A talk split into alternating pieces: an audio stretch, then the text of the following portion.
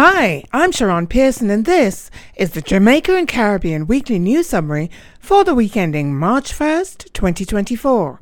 The Jamaica Weekly News Summary is brought to you by Jamaicans.com. This week's news Jamaican Elections Office nears final count of February 26 elections. The Electoral Office of Jamaica, EOJ, has completed 218 of the 228 electoral divisions, which represent the number completed as of late Wednesday, February 27, 2024. Final results were released for St. Thomas, Portland, St. Mary, St. Ann, Trelawny, Hanover, St. Elizabeth, Manchester, and Clarendon. According to the EOJ, the final count for all divisions will be finished on Thursday, February 29, 2024. Elections Director Glasspole Brown acknowledged the public's concern about the count, but noted that preliminary results were issued by 11 p.m. on Monday and that the public does not understand what is involved with the final call. He said it was somewhat unfair to characterize the EOJ's operations as slow. Electoral Office in Jamaica criticized for late delivery of February 26 election results. Jamaica's Electoral Office, EOJ, came under strong criticism for its delivery of the February 26 results of the local government elections. According to public commentator Carol Narcisse, the EOJ needs to provide an account of why it left the nation without any definitive answers about which of the two major political parties had been victorious. Narcisse called for the EOJ to explain why the recount took over 24 hours to complete given the low voter turnout and wanted the EOJ to explain and apologize for excluding Citizens Action for Free and Fair Elections CAFFE from observing the count in some divisions. Both major parties, the Jamaica Labour Party JLP and the People's National Party PNP claimed the win on Monday.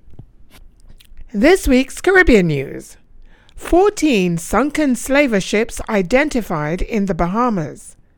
14 wrecked ships used by slavers in the 18th and 19th centuries have been identified in the northern Bahamas through research performed by the Bahamas Lost Ships Project, which is managed by Allen Exploration and founded by philanthropist and explorer Carl Allen. The project's goal is to inventory every shipwreck in the Bahamas and has so far identified 596 wrecks dating from 1657 on the Greater Abaco region. These ships transported enslaved peoples from Africa during the colonial period to the Caribbean in what has been described as a highway to horror that was previously unknown. The ships have been dated to between 1704 and 1887 and sailed chiefly under the American flag, doing business with sugar and coffee plantations in Cuba. While the fate of the Africans on board is unknown, it is likely they were drowned when the ships went down. Are you ready to reach the world with your event, business, or product? This weekly news summary is syndicated to over 60 radio stations worldwide. We invite you to become a sponsor today. Contact us at info at jamaicans.com. News of Jamaicans abroad. U.S. Congresswoman introduces bill in Congress to recognize life and legacy of Bob Marley. United States Congresswoman Yvette Clarke has introduced a resolution in the House of Representatives that would recognize the life and legacy of Jamaican reggae icon Bob Marley. Clarke noted that Bob Marley advocated change, served as a cultural ambassador, and worked for a kinder and more caring world. Clarke said his wisdom continued to guide people today. She also said that the film Bob Marley One Love was exceptional and represented an opportunity to create a renaissance for Marley's music and activism around the world. At a special screening of the film held at Motion Pictures in Washington, D.C., Clarke presented Bob Marley's son Ziggy Marley with a copy of the resolution she introduced in Congress. This week's business news. New non-stop airline service from Miami to Jamaica introduced by American Airlines. Jamaica has welcomed a new airline service from American Airlines that will fly from Miami International Airport to Ian Fleming International Airport in Jamaica on a non stop basis. With this service, American Airlines is the only United States carrier to provide non stop flights to Ocho Rios. According to Jamaican Minister of Tourism Edmund Bartlett, the island welcomes the move by American Airlines to enhance its service in boosting stopover arrivals in the peak winter season. The new service to Ocho Rios is expected to facilitate visitor access to attractions in the northern and eastern parts of Jamaica. Now for this week's arts and entertainment news. Passing of Peter Morgan stuns Jamaica's music industry. The sudden death of Peter Morgan, the lead singer of Morgan Heritage, on Sunday, February 25th, 2024, was a shock to Jamaica's musicians and the industry in general.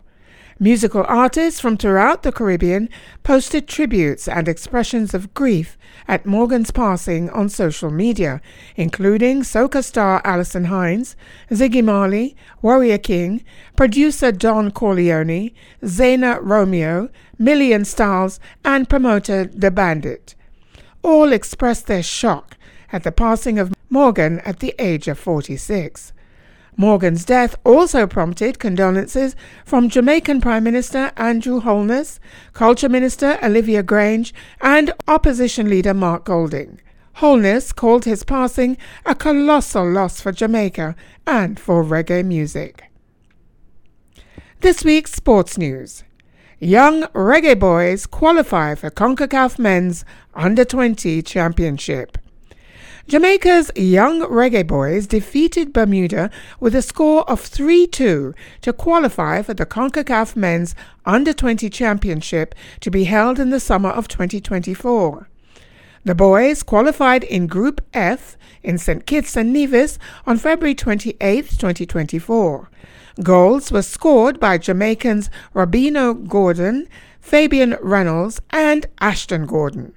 The young reggae boys led the group with nine points to join the winners of Groups D and E, Canada and Haiti, at the championship round in Mexico in July.